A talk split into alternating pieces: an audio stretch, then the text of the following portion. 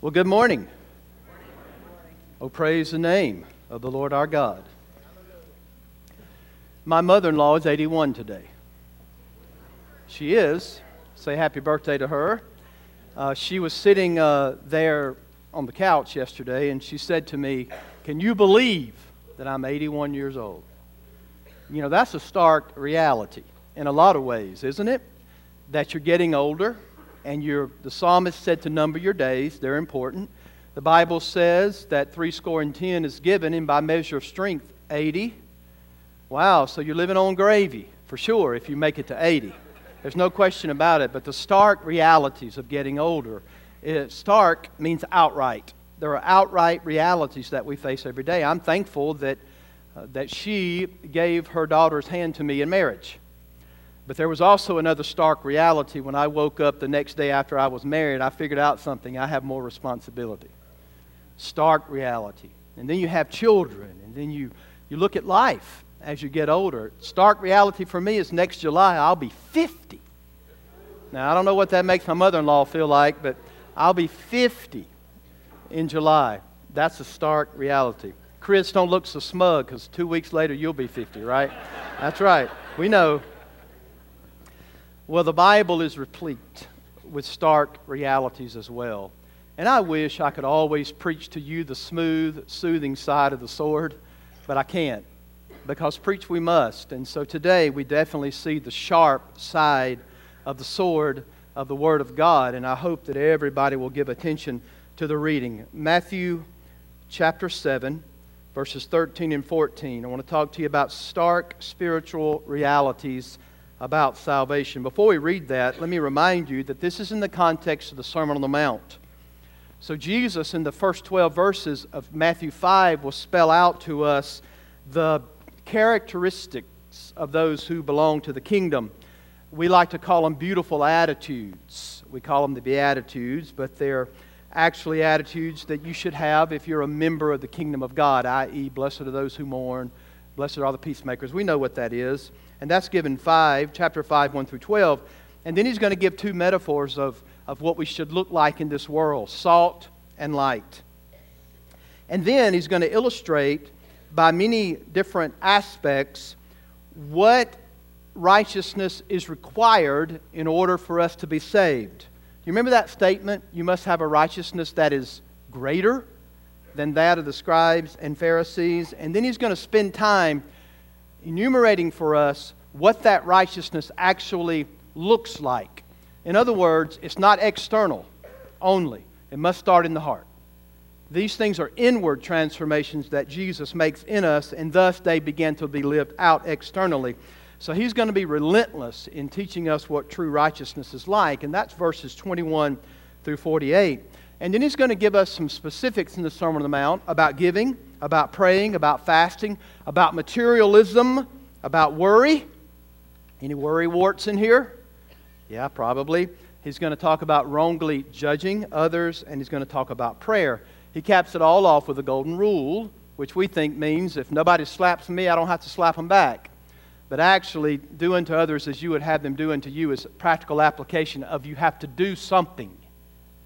It's not responsive, it's action as a believer. In other words, if you're truly saved, you will act and serve and do for others. And then when you get to Matthew 7 13 through 28, this is the concluding section on the Sermon on the Mount. And in this section, he's going to take all these contrasts and he's going to bring it to an ultimate focal point. And that focal point comes out in such a way that it demands a decision from the hearers. Not only those who listened to Jesus' sermon on that day, but also us today, sitting in this auditorium, it demands a decision. So there are four sections beginning in chapter 7, verse 13, that's going to go throughout the end. And the truth Jesus is attempting to drive home is this Which road are you on? After everything in the Sermon on the Mount, and all the different teachings on righteousness and the understanding of the true kingdom of God and the righteousness. And in order, uh, he's talking about ways to help you think Christianly if you are a Christian. It all comes down to this focal point which road are you on? Which teachers will you listen to? Are you on the hard road or are you, are you on the easy road? What kind of tree are you? Do you produce good or bad fruit? What kind of claims do you make? Do you make only claims of word or do you make claims of deed? What are you going to build your life upon? Don't you know this one? Don't build your life on the sandy land. Right? Y'all heard that song? You got to build upon the rock. Are y'all awake today? Yes. You have to build upon the rock. So, really, what is Matthew 7, beginning in verse 13 down through 28? It is a call to true commitment to Jesus Christ. That's what you're going to see. But there's perhaps no greater passage in the Bible that puts forth to us the stark realities of life and death like the two verses I'm going to read to you. Some people have called them terrible truths, others have called them awesome yet awful truths about salvation.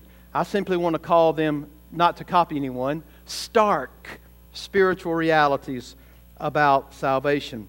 Folks, this morning I want you to know clearly there are only two ways. There's not three, there's not four, there's only two according to the Word of God. There is the way that leads to life, and there is the way that leads to death. There's no neutrality, there's no three, four, five. There's only two ways. And ultimately, it's not a matter of what you say you believe or say you are. It really comes down to rea- the reality of which road are you actually on.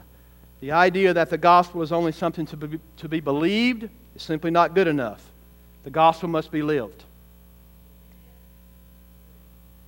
I guess we could say that, again, here's the sharp side of the sword of the Word of God. And again, I, uh, a lot of times I'd just rather be soothing to you. But we must preach what the Word of God has to say. John Stott says of this passage Jesus Christ cuts straight across our easy-going syncretism. He says the cafeteria approach to spiritual realities and religions just will not cut it. Uh, the attitude that if it makes me happy, able to deal with myself, kind of lets me manage my own guilt and self esteem, I can take a little bit of this and a little bit of that. Folks, do you understand that is man made religion at its worst? It really is. We can't pick based on our own predilections of what we're going to believe about the Bible and what we're going to say we accept. It's not up to our own preferences. So here's the deal that Jesus sets forward for us. Notice the Bible, chapter 7, verse 13. Enter by the narrow gate. For the gate is wide and the way is easy that leads to destruction, and those who enter by it are many. For the gate is narrow and the way is hard that leads to life, and those who find it are few. What road are you on? Jesus sets the terms about the gate as well as the road that leads to life. We're not allowed to set the terms. Christ never said anything by accident. And what he said was sublimely premeditated.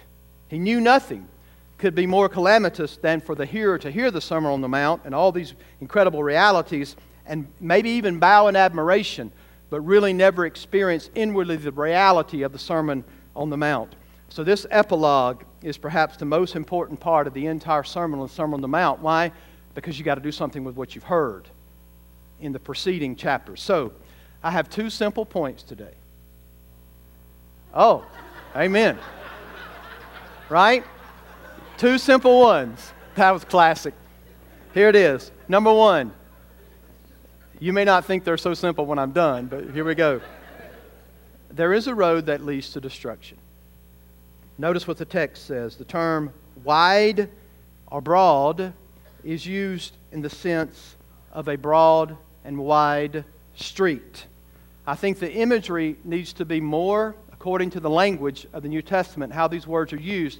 It has to be used more than just that the opening is wide. What the writer is trying to picture for you is a five lane boulevard that is just flooded with people. The road is wide and spacious, meaning it is easy to locate. It's easy to get on to this road. And because of its size, there's no limitation in the amount of baggage that one can have. You ever gone through a turnstile at the airport or going into Bass Pro? I'm telling you, can't have on much to get through those things. Just, it's restricted. And it's, it's, it's, um, those are tough, but that's not true with this one. You can take anything along with you, whatever you please. You don't have to leave anything at all behind. And absolutely no effort is required to get on this road.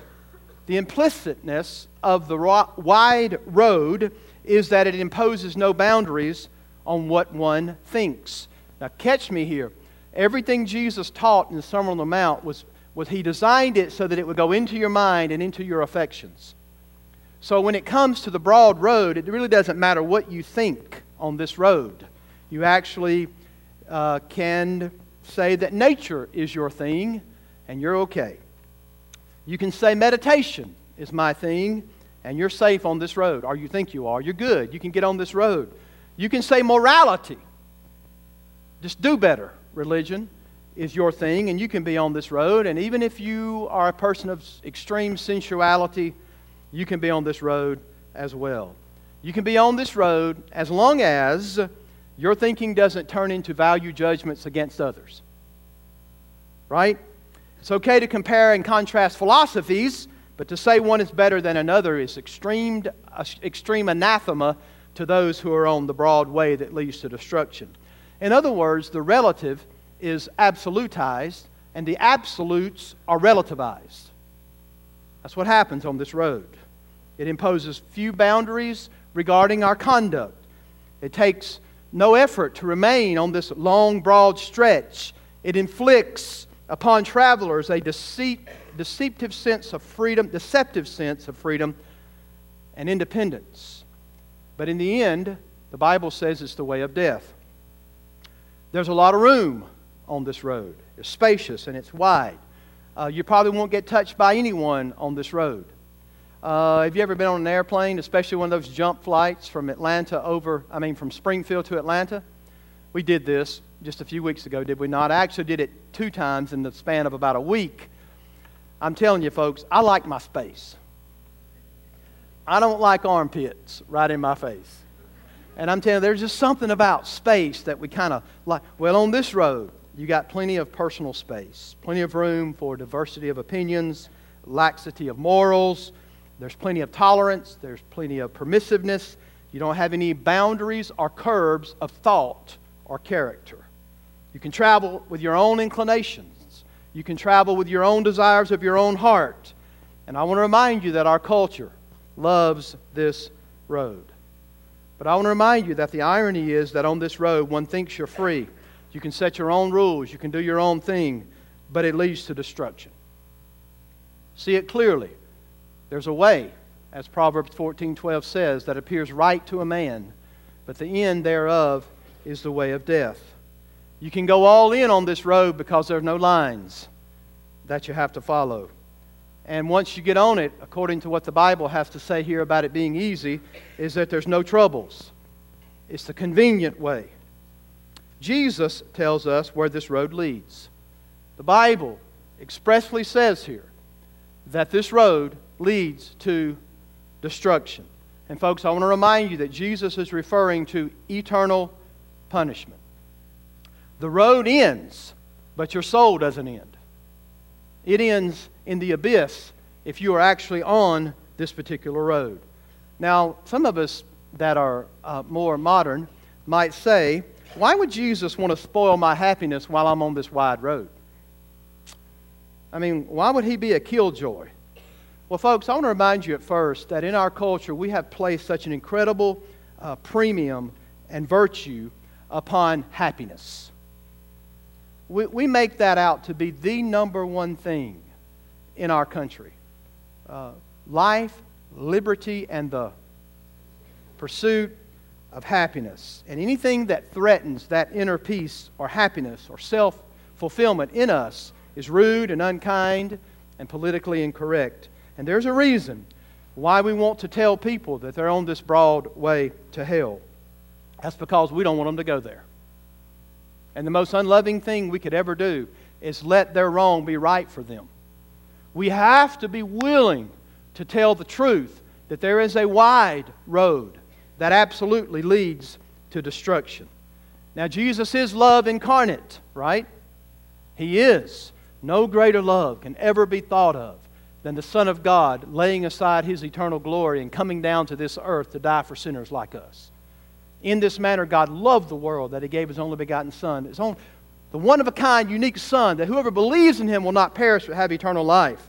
But he's not only love incarnate, he is truth incarnate. You shall know the truth, and the truth shall set you free. He tells us that there's a broad road uh, that is effortless to get on, it's convenient to be on, but it's the way to death. You're on your own, you're autonomous, you can do your own thing, there's no pangs of conscience. You're sailing along through life, but Jesus will remind us that you're cruising toward eternal punishment if you're on this road. Though it's the wrong road, what does Jesus say about it? There are many. Y'all see that? I didn't make that up, folks. It's the stark reality of the text. There are many who are on this road. It's a road that is heavenly traveled. In fact, people prefer this road. You're never alone when you're on this road that leads to destruction. Again, eventually it's going to get to the edge of the abyss, which is eternal hell, and the traveler moves on even though the road stops. How many people are on that road? The Bible says many. What can we say about those who hear the gospel, the general call of those to be saved? Well, we could say that when the narrow gate was offered, they refused it. The opportunity to enter has passed. There are two roads, and today is the day of salvation, the Bible says. Do you remember the parable of the ten virgins? I'm summarizing it greatly here, but it's in Matthew 25, beginning in verse 1. You can read it. But there are five wise virgins who actually prepared for the bridegroom to come. Once they knew he was coming, they prepared themselves. They got their oil, they got their lamps ready. But there were five foolish virgins who did nothing. They didn't get the oil, they didn't get ready for it. And the wise virgins were asked by uh, the foolish virgins, once they knew the bridegroom was coming that night, we got to have some oil. Can we have some of yours? And they wisely say to them, No, you make your own preparations. But while they were out, the bridegroom comes and he shuts the door. And they come and they say, Lord, Lord, open the door for us. And the Bible says that the Lord says, I don't know who you are. And no entrance is given. Some of you need to wake up and realize that tomorrow you may not have a desire at all. Grace has been extended to you today because you're hearing one more time that Jesus is calling sinners unto repentance. You get to hear one more time that there's a road that leads to destruction. It is grace that you're able to hear that today. It is grace to you by God, once again, to tell us this. I'm not going to leave you down. I'm going to pick you up because the next part is the way of life. That's why I did it in this order. We're told first about entering the narrow gate, but I wanted to talk to you about the way that leads to death first. Now, there is a road that leads to life. Notice what the Bible says enter. Let's break this down. Enter through the narrow gate. Did y'all know that that's a direct command? Now, we like to think that we can command our God how to function. But in reality, this is what God demands from the world that He made. Do you, know, you know that God really has the right to demand from His people what He wants? He does. And here's, here's what He demands Jesus, preaching that day, the Sermon on the Mount, and wrapping it up, knew full well how mankind would think. And He says to them, Enter direct command. Now, I thought about this. Does this principle of two ways and the fact that you should enter through the way of life, does it have an Old Testament backdrop? I'm glad you asked. It does, right?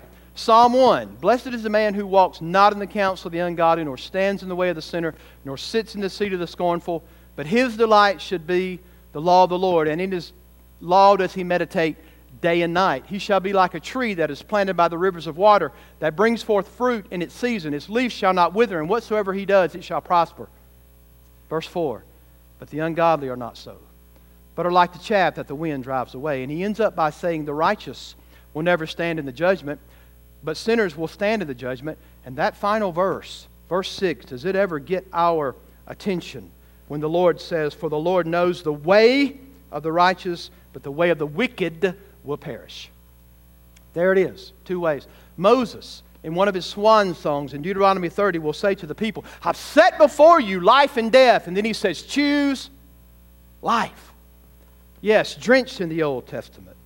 And Jesus will turn around and say, You must enter into the way of life at this particular gate. He knows the crowd has heard this incredible story, this, the incredible beatitudes, the incredible parables and analogies and contrast of the kingdom. And here's the deal now, are you going to commit your way to following the Lord Jesus Christ? And the tense of the mood of the verb highlights the urgency of the command. It's urgent that you follow Jesus and enter into this gate. There's an urgency to it. We are good at telling people that they should decide on Jesus, but, and that's good because we can look at enter as initial salvation, can't we? And we're good at getting people to think about praying and deciding to follow Jesus, but we actually have a truncated view of Christianity. Therefore, we have a truncated view of the gospel. Because according to this text, entering the narrow gate may in fact describe initial conversion. However, once you enter this narrow gate, you're on a narrow path. You are on a path that leads to a destiny. And this should remind us that the gospel is not something only to believe once. It is something, uh, or something to believe once, and then we, uh, we say, well, I, I got it right. I picked gate one, two, three, or four, and I've made my decision and I'm good. But the Bible says this gate leads to a particular path of life. Well, herein we're cutting across the grain of what most quote unquote Christians believe in the U.S. They think, well, as long as I've got fire insurance, all is good. But what I'm trying to tell you, folks, is if you truly have entered in through the narrow gate, you're actually now on a narrow path that leads to a destiny. That means there should be a lifestyle that follows the entrance into the gate. And if there's not a lifestyle that follows the entrance into the gate, guess what? You never entered the gate. It's impossible. The gospel is not just praying a prayer and having your sins forgiven. The message of the gospel is that you embrace Christ and you follow him for the rest of your life, like James said up here. Not only that Ethan trusted Christ, it is that Ethan has submitted himself to the lordship of Christ and that he intends to follow him the rest of his life. Do you know there's no distinction in the Word of God between being a believer and being a disciple? Being a Christian is being a disciple. The question is are you a good one or a bad one? There's no distinction in the Bible between it. If a person doesn't follow Christ, no matter how your opinion is of him, you're not a Christian. No amens? Well, I'm telling you what the Bible says. It's a stark reality. But if we don't ever follow, what did Jesus say? Follow me, and I'll make you fishers of men. What did Jesus say? If any man would come after me, let him deny himself, take up his cross, and. Well, we forget that in the U.S., don't we? Everybody's a Christian because they know who Jesus is. They believe in Jesus. But has your life been radically transformed from the inside out? Do you have a righteousness that is greater than the scribes and the Pharisees? If you do, your life will not be external only, it'll be inwardly driven to external. That's what the Bible tells us. Now, Jesus said, Narrow is the gate. Enter the narrow gate. The idea of narrow means restricted. If you've got a copy of the King James Version, King Jimmy, I was reading out of the ESV. I like the King James here. It says, Enter the strait gate. Now, we, we define straight in many different ways, but this is a geographical strait. That means when you get to that point, it narrows. It is constricted if you're going to be on this gate. It is something that should be seen as difficult. And then we know that, in one sense, to respond to the gospel is so easy. You respond in childlike faith. But have you looked at the fine print, which is actually in the same font size as the other print? in the Bible, correct? Have you looked at it? And it tells us that there's something difficult about this life that we're living. It's restricted and small. Notice Luke's complementary passage. However, I think this is much different occasion. But listen, you don't have to turn, but listen to Luke 13 23. And someone said to him, Lord, will those who are saved be few? Now, that's a profound question from Israelites, right? Because they thought they had a monopoly, and uh, most of them probably thought that salvation was only for them. However, and he said to them, Strive to enter through the narrow door. For many, I tell you, will seek to enter and will not be able. Man, when I look at that verse, I said, Lord, I wish that wasn't in the Bible. That's one of those, oops, uh. Hate to have to deal with that particular verse. Understand, the reason they cannot enter is because they don't enter through the narrow gate. They don't enter because they, they have self righteousness or they have sins that they're not willing for Christ to forgive or they have, uh, they're, they're missing the entrance of the gate. Ultimately, they didn't follow by truth made right for them in the giving of the revelation of the Scripture. That's ultimately, which I'll teach you in a few moments. But that's what's going on. They did not enter through the strait gate. We like to ignore that. We also like to ignore the word that Luke actually uses. He uses the word agonize. So, this is going to take contending, struggling to enter. One writer says we have to strain with every nerve. It is urgent, it is difficult. Now, my question is what narrows the gate? Would it not have been better for God to make the gate wider? I mean, we look at that and we say, man, Lord, why not make it wider? If Jesus said it is narrow, what makes it constricted? What is it that makes it difficult to enter? And actually, difficult once you get on the road. What makes it difficult? Well, is it a list of Southern Baptist do's and don'ts that constricts this road? For some of you, you'd like to say yes and amen, preacher. But that's not what it is. It's not narrow because you can't wear makeup. We like it when you ladies wear makeup, amen? I, I mean, we do. There's nothing wrong with that. Is it narrow because you can't play cards? Or bingo? Some of you ladies, you don't like the preacher to know you play bingo, do you? I don't mind if you play bingo. Just don't be betting and gambling, right?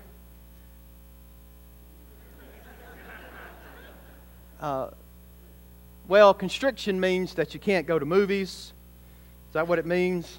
Well, I'm telling you, folks, what actually constricts and narrows the way is actually God Himself. We don't like to think about that, but it is true. And the narrowness to the gate is due to divine revelation. Do y'all know that I believe this book? From Genesis to Revelation. I want to tell you, this is the, the divine speech given from God to His people. This is it. This is the narrow gate. Period. It's the Word of the living God. That's why, I, that's why I wholeheartedly reject any other means, period. Church, no matter who it is, I take the Word of the living God, the sharper than any two edged sword. His doctrines are holy, precepts are binding, historics are true, decisions are changeless. It's the Word of the living God. All of it is given for, to profit us. So God sets the parameters, does He not? When we consider the holiness of our God and our sinfulness, any attempt to widen God's mercy actually ends up destroying God's mercy. Did y'all know that? That God would save a sinner at all is nothing but grace. That a holy and righteous God would save anybody is all about mercy. God sets the parameters. Jesus said the gate is narrow. Please keep in mind that God didn't have to or need to put up a gate at all. We don't like to think like that, do we? But He didn't have to. He's God, He's absolutely self sufficient in Himself. The Bible teaches us this about our God. He is. So ultimately, it is God's Word that restricts the gate. I want to ask you a question what is the gate? Well, in John's gospel, he tells us that he is the gate, meaning who? Jesus. Amen. He's the door of the sheep. And he says, You must enter through me to have eternal life, or you don't have it at all. John would later say, He that has the Son has life, and he that does not have the Son does not have life. Please don't take from that or anything I've said about it being urgent or difficult to think that you can work to get this. Christ is the gate, and the entrance is through the gate, and that gate is all of grace. It is. It's all of grace. But entrance is through His way and through His terms. We can't make up what we want the entrance to be. The entrance is given by Jesus. The Bible says, I am the way, the truth, and the life, and no man will come to the Father except through me. Jesus, ladies and gentlemen, is the gate. Bible says here you have to search for it to find it. Moreover, the road is narrow.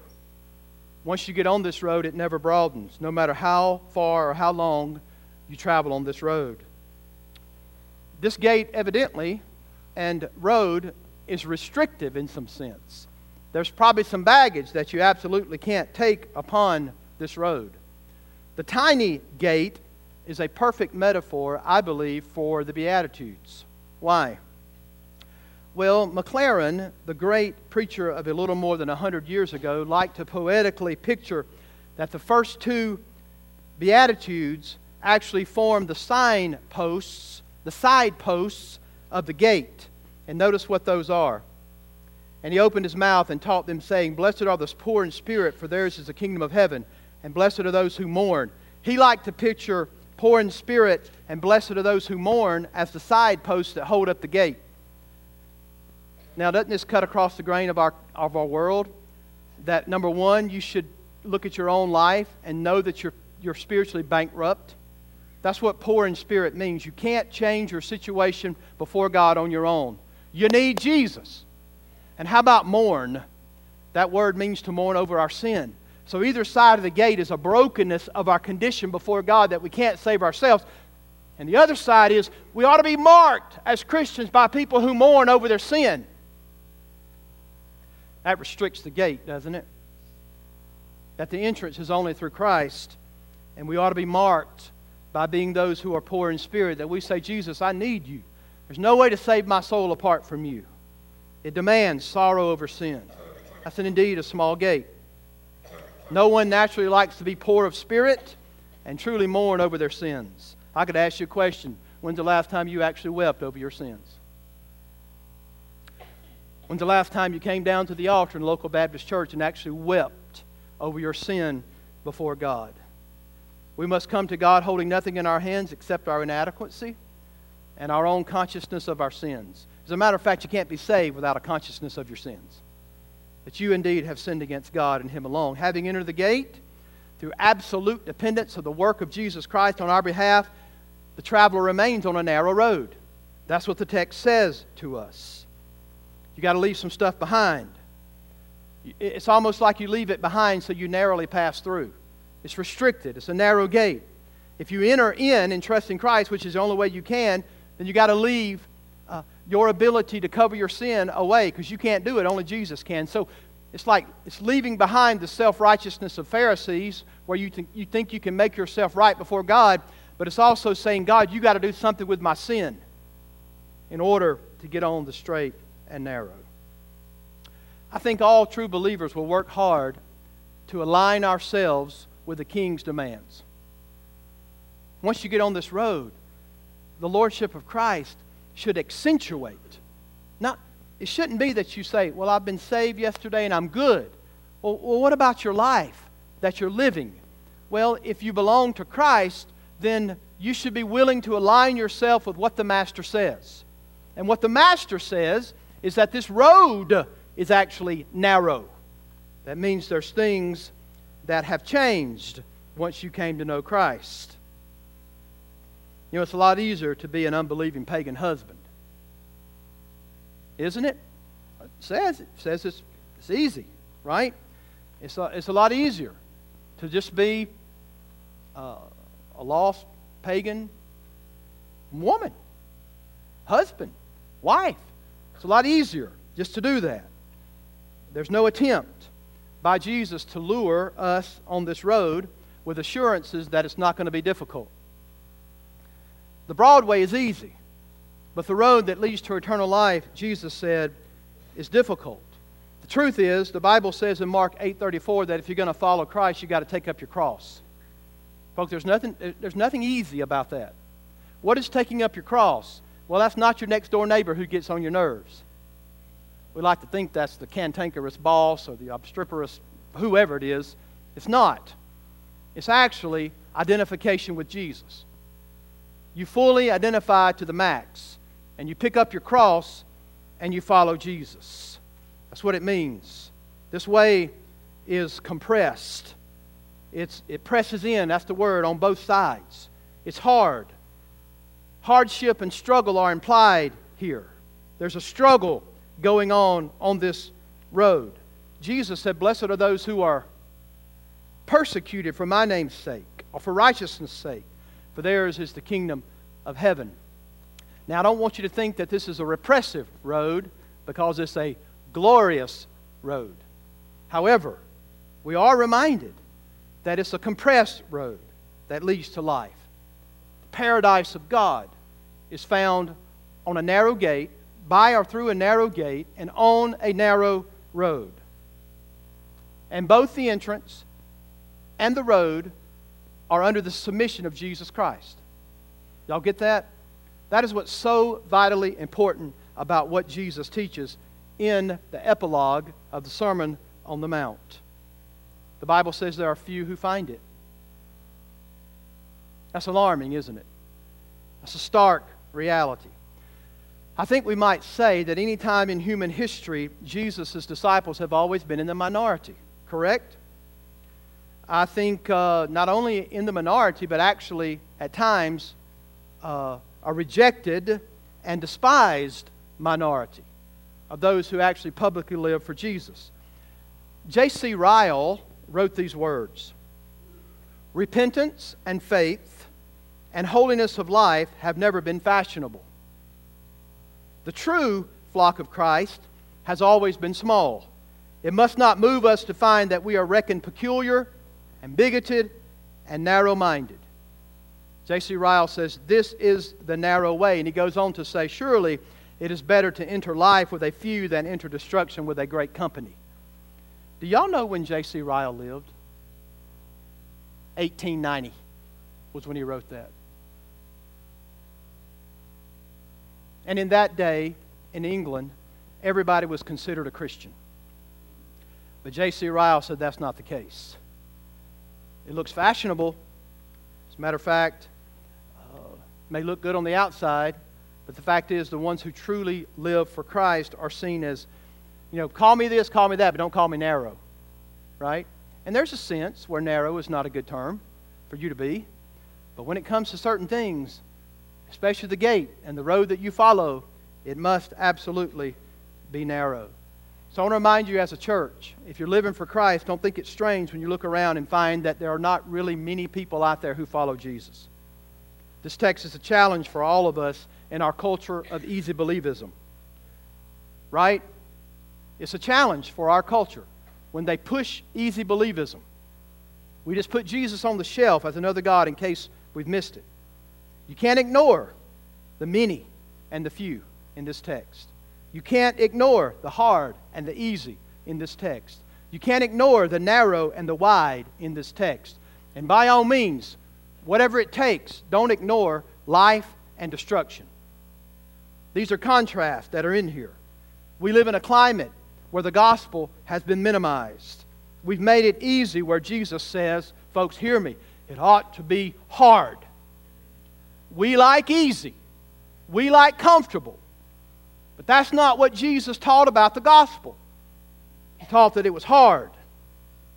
When Jesus and Paul, would Jesus or Paul even recognize the gospel they preached if they came to most Southern Baptist churches on a given Sunday? And we have to be honest and say no. They wouldn't even recognize it in most gospel, in most Southern Baptist churches. Don't forget these verses as you articulate the gospel message to those you share the word with. Let's make sure that we haven't just said words, but that we've actually entered the narrow gate. And check this out a narrow gate that ought to be a life of repentance. Not just repented one time, all of your life ought to be a life of repentance, a life of faith, a life of obedience to Jesus Christ. We don't get to make it up as we go. The Christian life is lived under the lordship of Jesus Christ, or it's not the Christian life at all. It must be. Let's not be guilty, like Francis Schaeffer said, that there. Francis used to talk about the fact that you got two chairs, and most people are in those two chairs. We've got the, the chair of conversion, and then we've got the chair of heaven. But he said sometimes there's a chair that slips in there in between, and it's called the chair of materialism. And here's how we live you know, initial conversion, and then we live materialistically the rest of our life and think that we're going to end up in the chair of heaven. Jesus is reminding us in stark language that that's not going to be the case. What is the case is that if you've entered in the narrow way, you will then, therefore, forever be on the narrow road. That leads to eternal life. Let me give you a couple things and we'll close her down. All right? I don't know what time it is. Are y'all got y'all got to go anywhere? All right, here we go. On the narrow road, our thoughts about truth and God are enlarged and confined. Y'all know that? Truth is confined. Truth is not left up to the tyranny of democratic consensus. I don't care who wrote the book, other than the Bible, right? It's not up to democratic consensus. Those who follow Jesus will not and may not believe most of what the people in this world believe, right?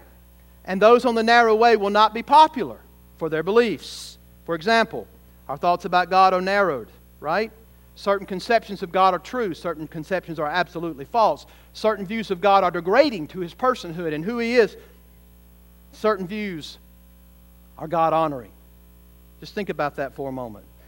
The God that we serve, would you ever dream that the God who controls all things would come down from heaven robe himself in human flesh and die a death that you deserved so that you could be forgiven of your sins.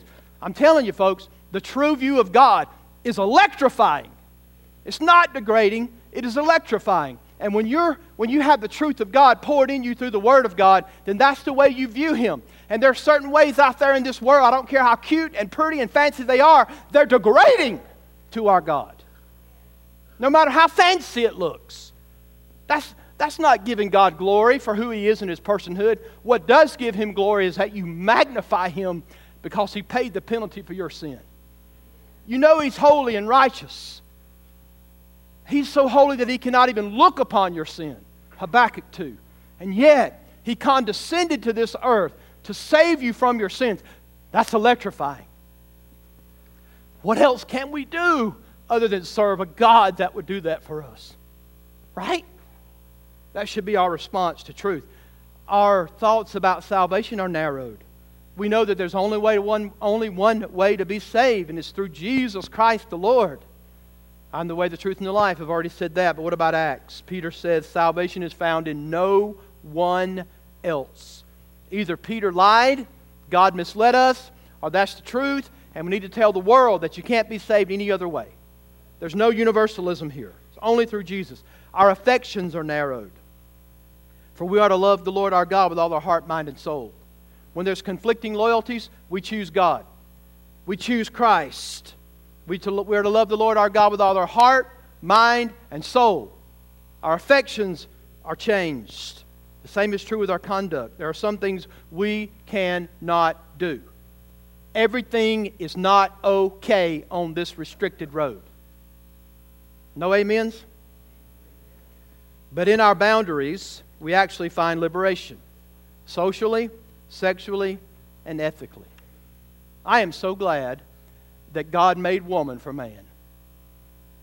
And I am so thankful for the confines of marriage.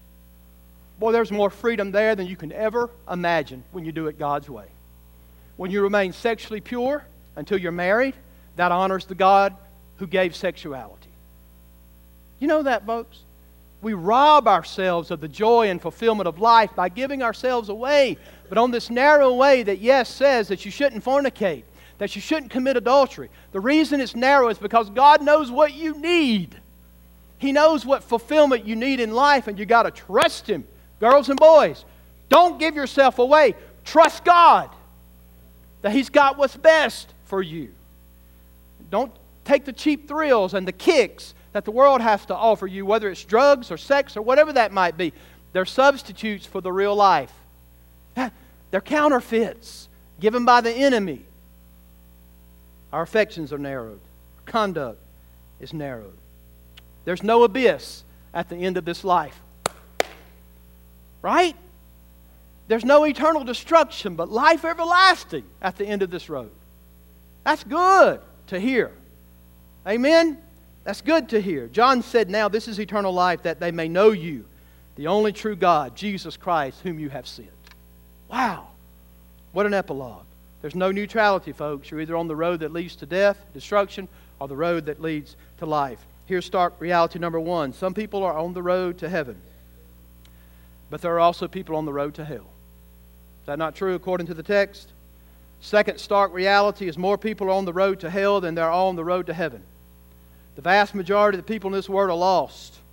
And I know some people are going there, you might say, but I think hell should be reserved for the Husseins and the Hitlers and the Charles Manson types. Well, you've made a mistake. You've assumed that heaven is for religious people. Heaven is for people who have been saved by grace through faith, and they were rotten, good for nothing sinners that Jesus transformed by His grace. That's what heaven is for, right? And we have just enough religion in the U.S. to send us straight down the broad road that leads to destruction. Oh. Number three, there are many people who think they're on the road to heaven, who at the end of this road will discover they were actually on the road that leads to destruction. I.e., back up to verse 21. Not everyone who says to me, Lord, Lord, will enter the kingdom of heaven. Do y'all think about the reality of that? On this earth, you call me Lord, Lord, but you will not enter into heaven. Last word. Well, let me remind you of that. Some of you think I'm going to be 102, I'm going to curl up my toes, and right at the last moment, I'm going to say, Jesus, forgive me for all my sins, and I'm going to be good to go. Did you know that more people die in work clothes than bed clothes? You're not promised tomorrow, folks. You're not. You're not promised tomorrow. Number four, the only time to get off the road that leads to hell and get on the road that leads to heaven is in this life. No matter what the Catholics teach, no matter what anybody else teaches. If you don't trust Christ on this side of the grave, you never will. This is the only time you can get on that road. Last word. Let me, don't let me leave you down. This is an invitation. Is it not? Enter the narrow way. Jesus is giving you an invitation this morning to enter the narrow way with Him. Don't you love that part when it says, Who will enter heaven? And, and the Lord says, Whoever does the will of the Father? You know who said that? Jesus. And you know why? Because he knew he was the way, the truth, and the life. And the will of the Father is only one. The only entrance into heaven is believe Jesus Christ. So this morning, let's keep it simple like the kids believe. Believe in the Lord Jesus Christ, and you will be saved. Repent means to turn away and turn around. It means to moving from a, par- a place of unbelief to a place of belief in Jesus. That's repentance. Receive. You believe, you repent. As many as received him, to them he gave the right to become children of God, even to those who believe upon his name. Confess with your mouth the Lord Jesus. You believe, you stand, and you say, I do believe, and don't stop there. And you follow Christ. Which road are you on? That's the sermon. Stark spiritual realities about salvation. Only two ways, only two roads. One leads to life, one leads to destruction. Which road are you on? Father, help us to think about your text of Scripture, to think about what it means to enter the narrow gate and to be on the narrow road that leads to life. Father, help us this morning. I can't save a soul. I can't change anyone's hearts. If I could transfer the people's hearts and minds from heaven, from hell to heaven, I would do it. Only you can save sinners. Only your Spirit can convict with your word to show us our need for you and how we need you, Jesus. You, you ask us to enter into the gate, into the narrow way with Him. The reality is, once we're in Christ, we're on the narrow way. We're in you, and thus we live with you as our Lord. In Jesus' name we pray. Amen.